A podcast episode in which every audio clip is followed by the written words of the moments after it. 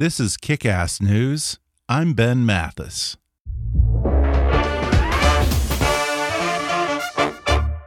Hey, folks, I know you love podcasts. Believe it or not, there are a lot of people out there who still haven't been turned on to podcasts or don't really know what a podcast is. So help celebrate Podcast Month by sharing kick ass news or any of your favorite podcasts with at least two friends. Or better yet, share us with all your friends on Twitter or Facebook and be sure to tag us when you do and use the hashtag trypod. That's T R Y P O D. Spread the word about this podcast or any podcast.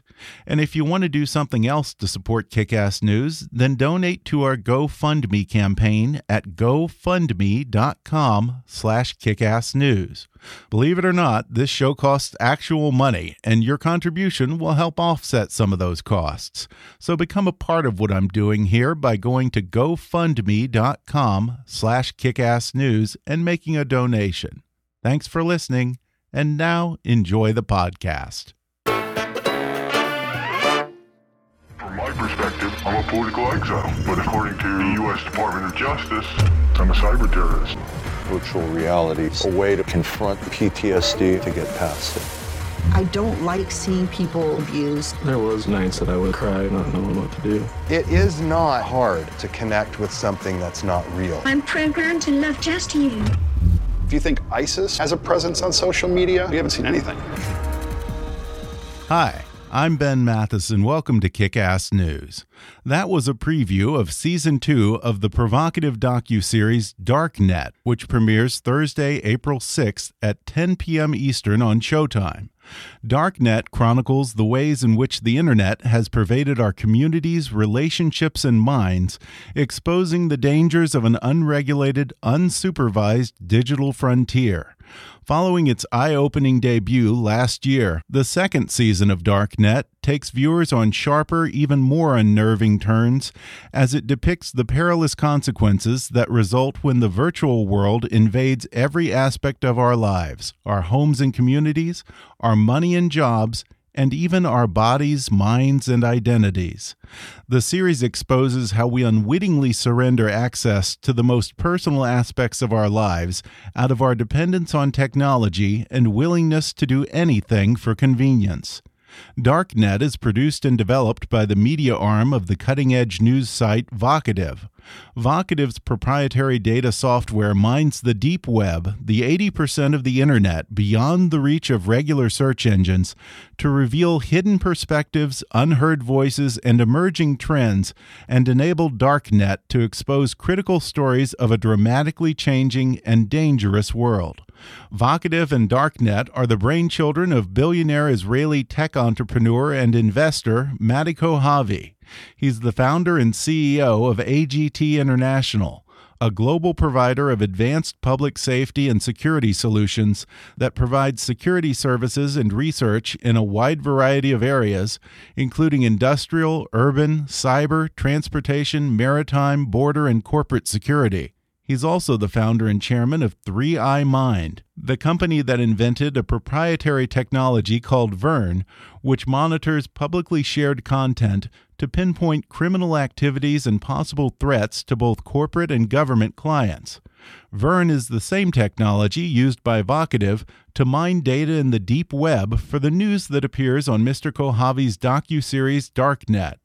Today, Mati Kochavi talks about the mysterious world of the dark web, the digital equivalent of the Star Wars Cantina Bar, where anything goes, including illegal arms sales, sex trafficking, drug deals, child pornography, and forums and chat rooms facilitating hackers, terrorists, and other illicit communities. But according to Mr. Kochavi, the deep web is much more than that. He says it's becoming the world's collective subconscious, revealing society's emerging trends and warning signs. He discusses how his interest in the deep web grew out of his surprise at the unpredicted revolutions during the Arab Spring and his concerns that the data mining technology could fall into the wrong hands and be used to suppress that kind of freedom and democracy. He shares how the new season of Darknet is broadening beyond the deep web to explore emerging tech issues that will dramatically affect our lives in the near future, including why he says we may be the last generation to enjoy privacy and why technology may soon make human love obsolete. Coming up with Mati Kochavi in just a moment.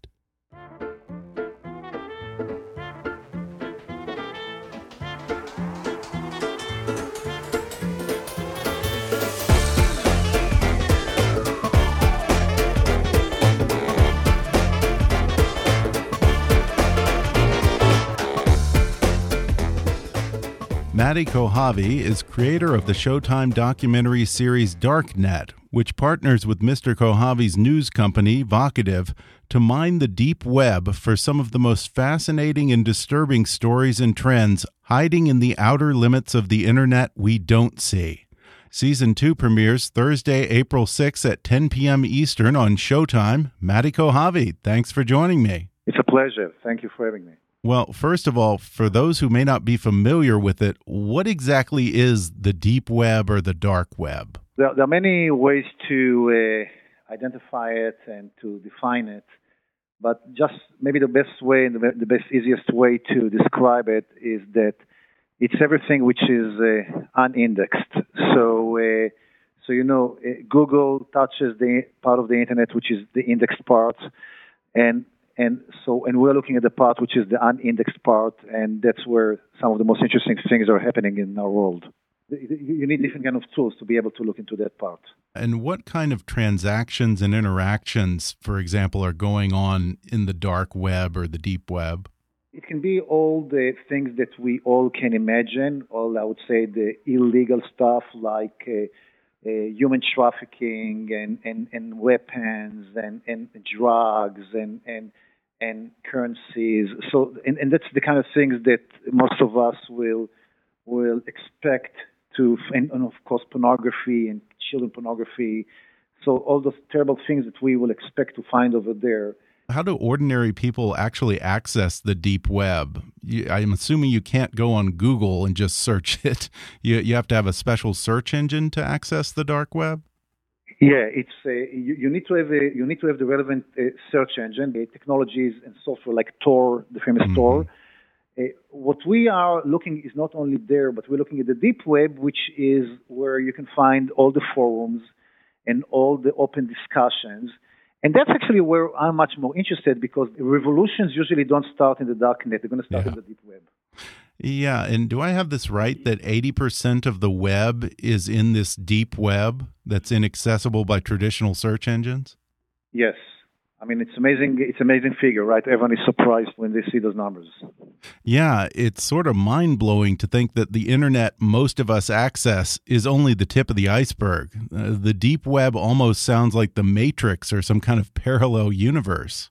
Think about it as the Uh, inner self of the world. So there is the there is the official world where we actually can find it over the Google, let's say, and that's the world we all understand and see and read and think about it uh, in, in, psychology as if it is the deeper inside of our personalities, and that's where things are happening. Sometimes they're going to stay there, sometimes they're going to flow up to the surface, but they're still very interesting. Well, I read an interview in which you described the deep web as sort of a collective subconscious. You know, we, we, we allow ourselves uh, to behave in uh, different ways uh, uh, uh, in different places, and we have the we have our official behavior, and we have the place where we allow ourselves really to express our ideas, our thoughts, our anxieties, our loves, our hatred, in places that we feel comfortable and we feel that they are safe and that we are safe. And that's what I'm talking about the subconscious. This is where, so this is the collective subconscious of the human behavior uh, in many times uh, is, is, is, is in the deep web. Is what you're doing similar to the WebBot project in that you can essentially form a word cloud of sorts that predicts events before they happen? Uh, it depends what kind of events uh, you can uh, predict. Uh, I think that predicting is um, is a very uh, large word because uh, if you're asking me about being able to predict right now what people are going to buy in the stock market or things like that, that's going to be one thing. I'm less interested in that direction. Mm-hmm. If you're going to ask me uh, what do people feel about democracy, what do people feel about the future of the countries, what do people feel about when they about relationships? What people feel that's where I'm more interested. Mm-hmm. So, for instance, for instance, uh, we are creating models uh, that uh, that are not. I will not say that they are, that I can validate them yet. I cannot say that they are accurate yet. But one of the things that we are finding out, which is really a, a source of uh, reason to be concerned, is that we see that in many countries or democracies 30% of the population, and again, I'm not going to be standing behind those numbers uh, uh, uh, extremely strong. I'm going to say, I'm just saying this is part of the research that we are doing, but 30% of the populations are ready to give up democracy. They don't see value in democracy. Wow. So, and they don't see value and they even don't understand what it is in countries which are leaders of the of the free world. So I'm not talking about uh, some kind of uh, of uh, of less important countries. Mm-hmm. And that's where those are the kind of things that we like to look and say, okay, what does that mean? Yeah. What does it mean if 30% of the population is doesn't find any value in democracy? Yeah, and I understand that it was exactly that kind of thing that inspired you to start Vocativ. You said that it was the media and intelligence agencies' complete failure to predict the revolutions in countries like Tunisia, Egypt, and Syria during the Arab Spring that made you want to tap into that chatter on the deep web? It's so fascinating, right? Because uh, in the 90s of the last century, uh, when the when when the Soviet Union collapsed, so the explanation of everyone was, uh, well, you know, there was a wall, and everything was on the other side of the wall, and and and we can't really know what hap- what's happening in Soviet Union, and they kept everything very very very uh, very secured. And so we were so when there was the surprise of the collapse of Soviet Union there was enough explanation and enough enough rationale uh, uh, to explain why couldn't we predict it. But then when you're talking about the Arab Spring you're talking about a huge political and human event and there was no there were no walls over there. I mean everything right. was open uh, people visited those countries. People did business. People saw. You could have read in the newspaper. You could see what's happening in the streets, and yet all of us were surprised. And and and surprise of that magnitude should make each one of us a little nervous because it means what is it that we don't see? It's not just a small event which is hiding behind the walls of a country. Those things were in front of us, and we were unable to see them. And that was actually intellectually, that's what triggered uh, my work. What would you say to those who have concerns that this sort of technology could actually be used to identify and suppress these movements if it were in the hands of less scrupulous countries? I would say that they are totally right. Really? I would say that uh, uh, such technologies as my technology definitely can be tools of uh, the wrong people, and and and therefore it's critical to be very clear uh, uh, about uh, the use of those technologies. Uh, one of the reasons that I created the Darknet uh, uh, show is actually to define the publicly the guideline for me and for the people who work with me and in my companies about what are the things that we will never do. Hmm. So this is a public statement of my philosophical view about the world and about the things that worries me. So you wow. couldn't be more right about the danger of technology. Well, I know you probably can't reveal who your clients are on the security side, but you're saying that agencies and nations that work with you are not the type of oppressive regimes like North Korea or Iran who would use this technology to suppress freedom and democracy? In my company, it will be extremely very ethical about the customers should be democracies, should be uh, countries that we trust mm-hmm. their values and, and, and, and, and, and that are looking for public safety. Mm-hmm. Uh, I, I will know how they use the technology. I will know the way they're going to uh, work with the court and, and, the, and the legal system. And if, if those are democracies that uh, uh, we feel comfortable with, then it's going to work. You know, one of the right. things that we created ethically is that one of the centers of our company is um, is in Germany. There's a reason why I picked up Germany, uh, which is an interesting perspective, especially from my own background. Yeah, as an Israeli. yes, when we picked up Germany is because I found Germany to be the country that is most sensitive uh, in Europe in uh, on privacy issues. Really? And that's why, right? One, yeah. So they, in many ways, they are they, they are very they are very uh, they're very uh, strict about it. And so I think that uh, building part of our technologies in a country like in Germany is also defining the things that can be done and cannot be done. Well, I would assume that this technology to mine the dark net is very valuable to security and anti terror agencies.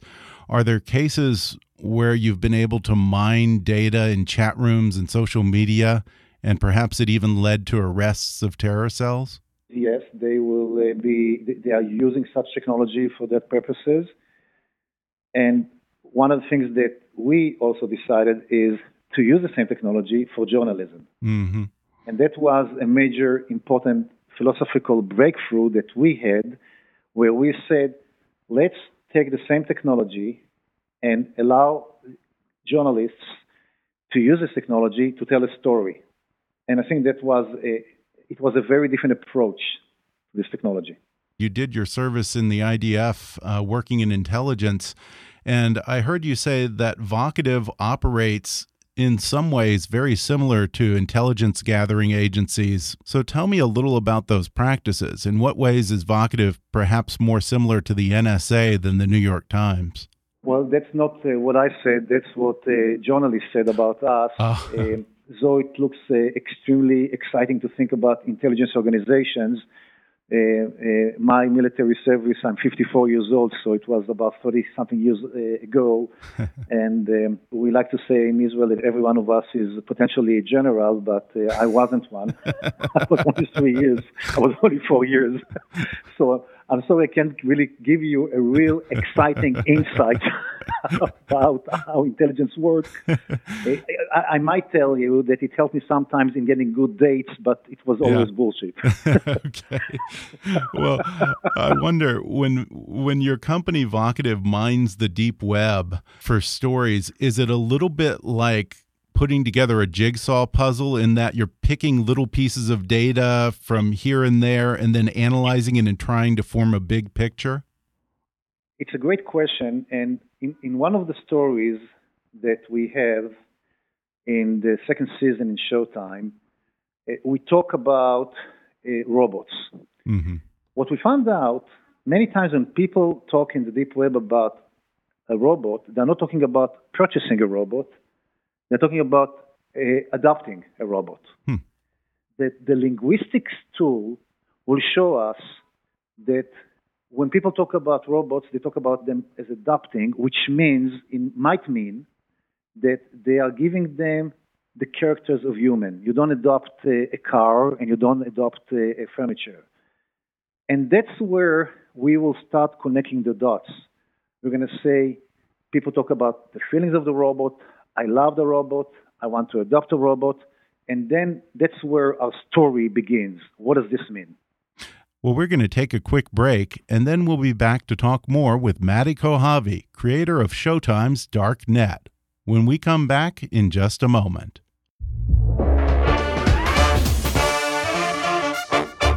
Folks, whether you're starting an online business or trying to get your existing business online, GoDaddy wants to help.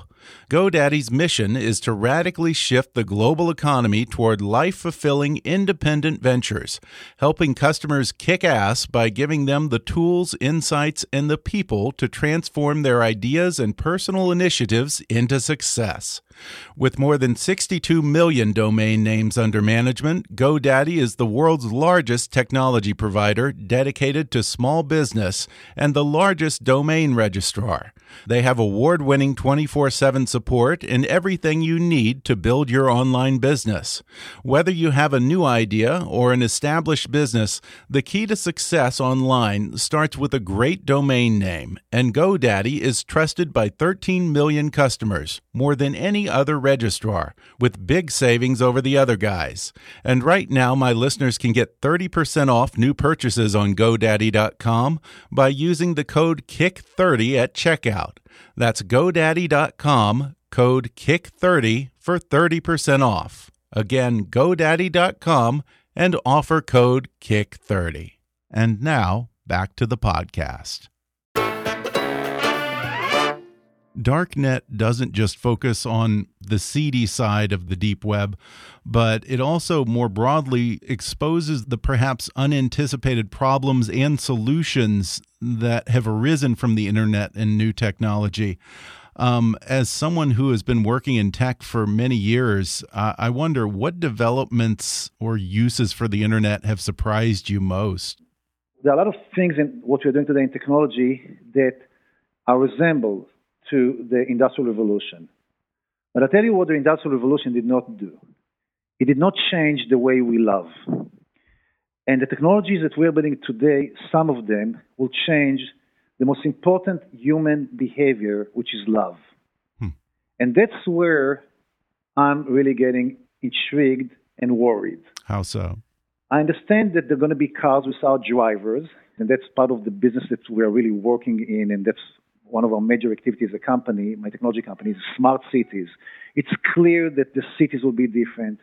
It's clear that the behavior is going to be different. But cars without a driver will not change the notions of love. Mm-hmm. But AI can change the story of love. And for instance, we have several stories in our show that talk about love from a different perspective and different aspect. A mother that loves a robot almost the way she loves her own children. That's what she says. A woman who lost the man that she loved, and she created an algorithm that can uh, she can communicate with that algorithm and as if he is alive. So she keeps her love with an algorithm. A man who prefers to love a doll, uh, and the doll is not just going to be uh, uh, giving him answers to his sexual needs, but actually she's going to talk to him and she's going to be responding to him. So as we were writing the second season, we said we are maybe the last generation who's going to love human beings. Wow. And that's where, and that's where I think this story becomes interesting. And I think that speaks to a new angle you're taking with the show in season two, because you're covering a lot more stories about how technology is affecting our lives for better and worse, instead of just stories originating from the dark web. In season one, we call ourselves the darknet, and we related to the darknet as the physical location in the internet. Right. So the purpose, the idea, the idea was we are going to the darknet the, in the internet, and we're going to pull stories out of there. And this season, the darknet keeps the name, but it has a different it has a different explanation. In this season, darknet is the net that we've put on ourselves, and that net is actually, in my view, can be quite dark because we connected ourselves into the net and we keep connecting ourselves more and more and more. So in this season, darknet is used perhaps more metaphorically. You can say more metaphorically, but I would say it's very real, right? Because uh, we live in a more connected society, and connected society is only not only social media, but also uh, connecting sensors and devices and machines together. Right. And uh, and I don't think this is metaphoric. I think I think this is a real net that we are inside, and our our explanation of this net that it can be really dark, and and and uh, and, and and we want everyone to look at this world and say, okay, what does it mean? Uh, one of the episodes in the second season, Darknet talks to a criminal defense attorney who represents hackers and a self described hacktivist with Anonymous. Now, they describe what they're doing as legitimate forms of protest and free speech. I'm assuming, as someone who has made his fortune in security, that you don't agree with that interpretation. I personally, I'm I'm a little conservative on some issues, and one of them is I believe that law is really important in order to create and to keep a, a, a safe life and and, and, and and good life. I, I do think that there is a, a, a huge energy right now in the world uh, to create technologies that are taking from us a lot of our privacies and a lot of those issues. And those energies are very powerful because they have a lot of money behind them. Mm-hmm. There's investors, there's money, there is everything. Mm-hmm. And, and, and, and, and the energy to keep privacy is obviously going to be much more weak because there's not enough money behind it. Mm. So I believe that in order to be able to win this battle of, of privacy, uh, I believe that we need to do it in the right way. I don't feel comfortable with attacking uh, uh, other people, uh, uh, cybers, or things like this. I, definitely don't feel comfortable about yeah. that. And in episode three in season two, you talk about Bitcoin and cryptocurrencies, and you discuss something called Hansa Market, where people can buy, I guess, illegal items using Bitcoin. What kind of things are people buying on there? So, uh, people are going to use the Bitcoin in order to secure their own money. They're going to use it in economies that they don't trust and they're going to use it in places where uh, people they, where they cannot uh, get regular money. So in our stories over there, we had this girl that uh, was a webcam, and and and, and she couldn't uh, get a PayPal to approve her payments, and then so she needed to use Bitcoin. I, I, I, want to tell you a really cool story. There is a small street in uh, Tel Aviv in Israel, which you know what you can remind me a little bit of the Soho in New York and they really want to keep this street very alive and, and, and to keep it the way it was. So they created, for instance, a Bitcoin economy only in that on, on that street itself. Oh, really? So all the all the all, all the vendors over there can use the same Bitcoin and they can sell it one to each other.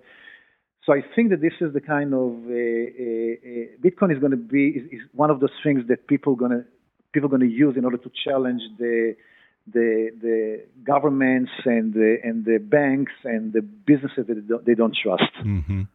What are a few of the other topics that you'll be covering in this season of Darknet? I think that uh, that we we live in a in a very strange moment. We all know that we live in it, but I want to document that moment. Hmm. And the moment is that we are the last generation of privacy. And I see privacy, by the way, as human right. Mm-hmm. But so what we are doing is we are documenting the last generation of privacy. And we're showing how privacy is moving away in, in, in, in, in, different, in different aspects of our life. So we created eight episodes, and in each episode we, we gave it a name, but each one of, of them starts with the word my. So it's going to be my home, my community, my nation, my identity, my money, my uh, my mind. Now, so all of those stories start with the word my. I think that after you finish seeing the the the the the, the, the episode, you're going to understand that maybe we should remove the word my because it doesn't belong to you after you're going to see the episode. So my home, in the end, it's a home, but it's not anymore mine. Mm-hmm. Uh, my identity, the way it's going right now, in the end of the episode, it's not going to be anymore mine. And, and, and, and the complex of our stories is uh, we have to, I mean, we are, we are documenting a moment in human history, and we still don't know what does that mean, but we're documenting it. Yeah. And and and it's complicated because you know it's easier sometimes to create scripted uh, uh stories around it. They're going to be much more cool, much more fun. I can play with them as much as I want. I can take them anywhere I want. Anyway, I can take it to the future with no problem. And here we are saying freeze. We are saying right now, here is right now a picture. Here's right now the way the world is, is, the way the world behaves in a certain moment, in a certain place. This is what's happening, and that's much more complicated. But it's documenting something, and it takes away the freedom of creativity to do whatever you want. And that's, I think, a very and, and we take this uh, role uh, very, very, uh, very, very seriously. Uh, you said that you originally wanted to be a journalist when you were younger, but you decided to go into the security field. Is Vocativ and this show Darknet a little bit of you getting back to your first love, journalism? Every Israeli is a military service mandatory. Right. And, uh, I uh, had one too, and uh, so I finished my military service when I was 21, 22. And I think that uh, it took about 20 years later that I just went in. My company uh, also uh, expanded its business into public safety and security. Uh, but that was 20 years later, and it was more based on our technologies and our software and things like this. Mm-hmm. Um, and journalism and uh, history and philosophy were things that always were part of uh, my personal DNA. I never, I didn't study technology. My education is uh, history, and I came in from a house where my father was a scholar and my brother is a professor in history, and that's basically what uh, I was supposed to do uh, when I was young. That's the way I saw my life.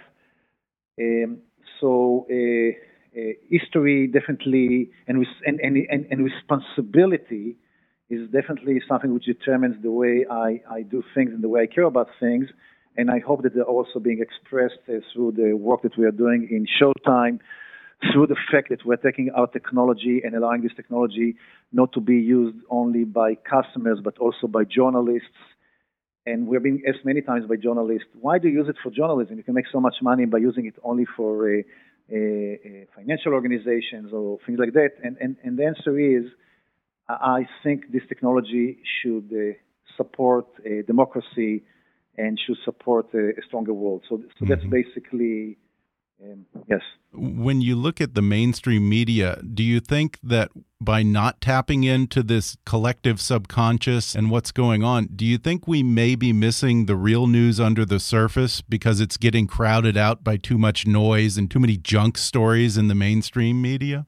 I definitely do. I think that uh, I think that uh, mainstream media needs to be able to have the tools that uh, the most powerful financial institutions have and, and the governments have in order really to try to understand what's happening.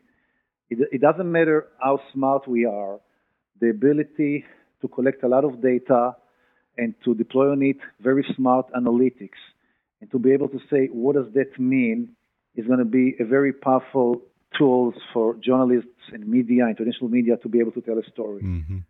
Uh, uh, you know, uh, when you when we wake up in the morning and we read all the newspapers, the headlines are almost the same. I mean, there can be a different interpretation to the headlines. Some are going to say I like it, and some are going to say I don't like it, but the headlines are the same, uh, as if there is one editor, chief editor in for all the media around the world who says, okay, today this is what we're going to write about, and that's something that uh, that that should raise a concern uh, in media is are we all looking to the same direction and are there other directions which we are totally missing mm-hmm. and that's yeah. the kind of the basic goal that i would uh, hope that i will be able to contribute yeah. i would say to the safety of democracy well, season two of Darknet premieres on Showtime Thursday, April 6th at 10 p.m. Eastern. Mati Kochavi, thanks for talking to me. Thank you very much for your time. Bye bye. Thanks again to Mati Kochavi for joining me on the podcast. One more time, season two of Darknet premieres on Showtime Thursday, April 6th at 10 p.m. Eastern, or you can watch it whenever you want with a subscription to Showtime anytime. For more information, visit Showtime.com. And you can check out Mati Kochavi's news site, Vocativ, at vocativ.com. That's V O C A T I V. Be sure to subscribe to Kickass News on iTunes and leave us a review while you're there. Don't forget to take our listener survey. It only takes five minutes at podsurvey.com/kick. You can visit Kickass News on Facebook and follow us on Twitter at, at KickassNewsPod. And be sure to recommend Kickass News to your friends on your social media. And if you really want to help out, then donate to our GoFundMe campaign at gofundme.com slash kickassnews or click on the donate button at kickassnews.com.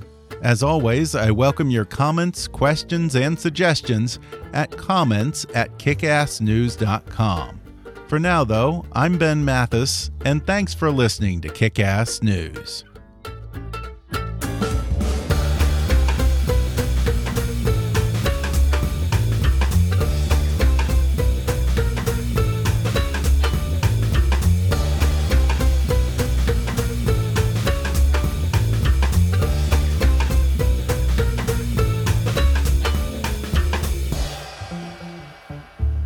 Kick Ass News is a trademark of Mathis Entertainment, Inc.